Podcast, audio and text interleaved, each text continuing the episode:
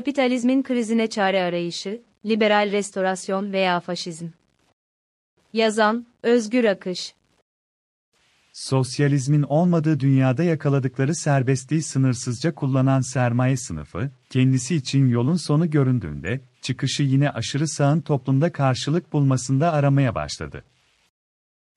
Dünyada 1929 buhranı olarak bilinen ekonomik krizin sonrasında, yine yükselişe geçen kendilerini milliyetçi sosyalizm olarak tarif ettikleri, faşist, parti kendisine yeni bir tanım getirme ihtiyacı duymuştu kapitalizm kendi neden olduğu krize karşı kendisine aklayacak liberal restorasyonun siyasi ayağı olarak kullandığı sosyal demokrasi veya birlikte hareket edeceği sağın merkezi olarak tariflenen siyasi oluşumlarla çözüm bulamazsa sistemin her haliyle şiddete bürünmüş hali olan faşizm sahneye sürülür. Bu yönetim şekli bir ulusu veya bir inancı düşmanlaştırıp toplumsal tabanını bu düşmanlığa ikna etmeye çalışır göçmen karşıtlığı en sık başvurdukları yöntemdir. Bugün Türkiye ve Avrupa'da yabancı karşıtlığındaki artışın en önemli nedeni halkın büyük bir çoğunluğunda artan yoksulluk ve işsizliktir.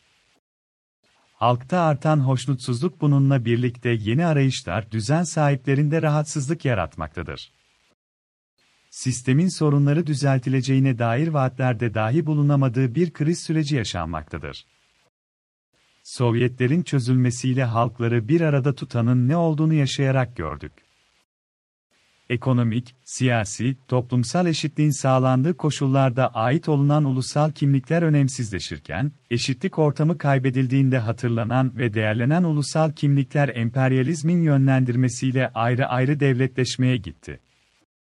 Yeni dünya düzenine hoş geldiniz milliyetçiliğin bilerek yükseltildiği koşullarda, faşizmin, yükselişinde şaşıracak bir durum yoktur.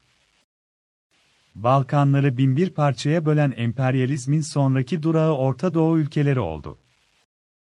Yaşananlar karşısında Türkiye'nin tutumu ise, seyirci kalarak ihtiyaç duyulduğunda hazır olduğunu göstermek oldu. Adalet ve Kalkınma Partisi iktidarı ile birlikte ise, Orta Doğu'daki işgaller karşısında daha istekli, görev üstlenme hevesinde olan bir görüntü sergilendi.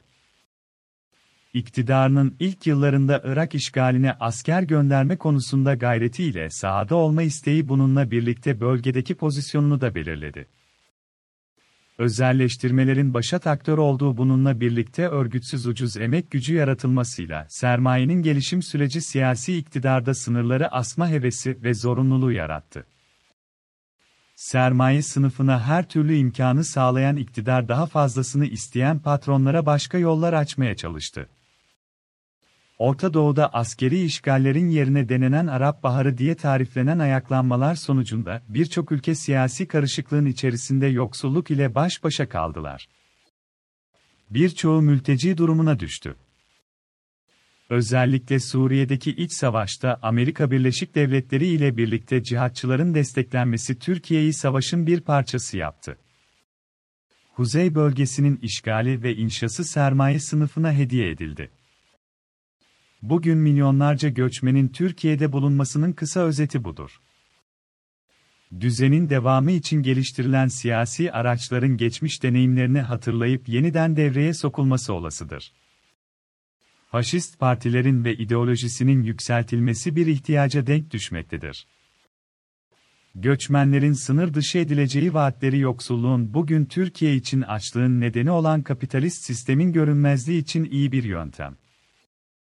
Sermaye sınıfı bu vaatleri on plana çıkartan muhalefete iktidar için kapı aralayabilir.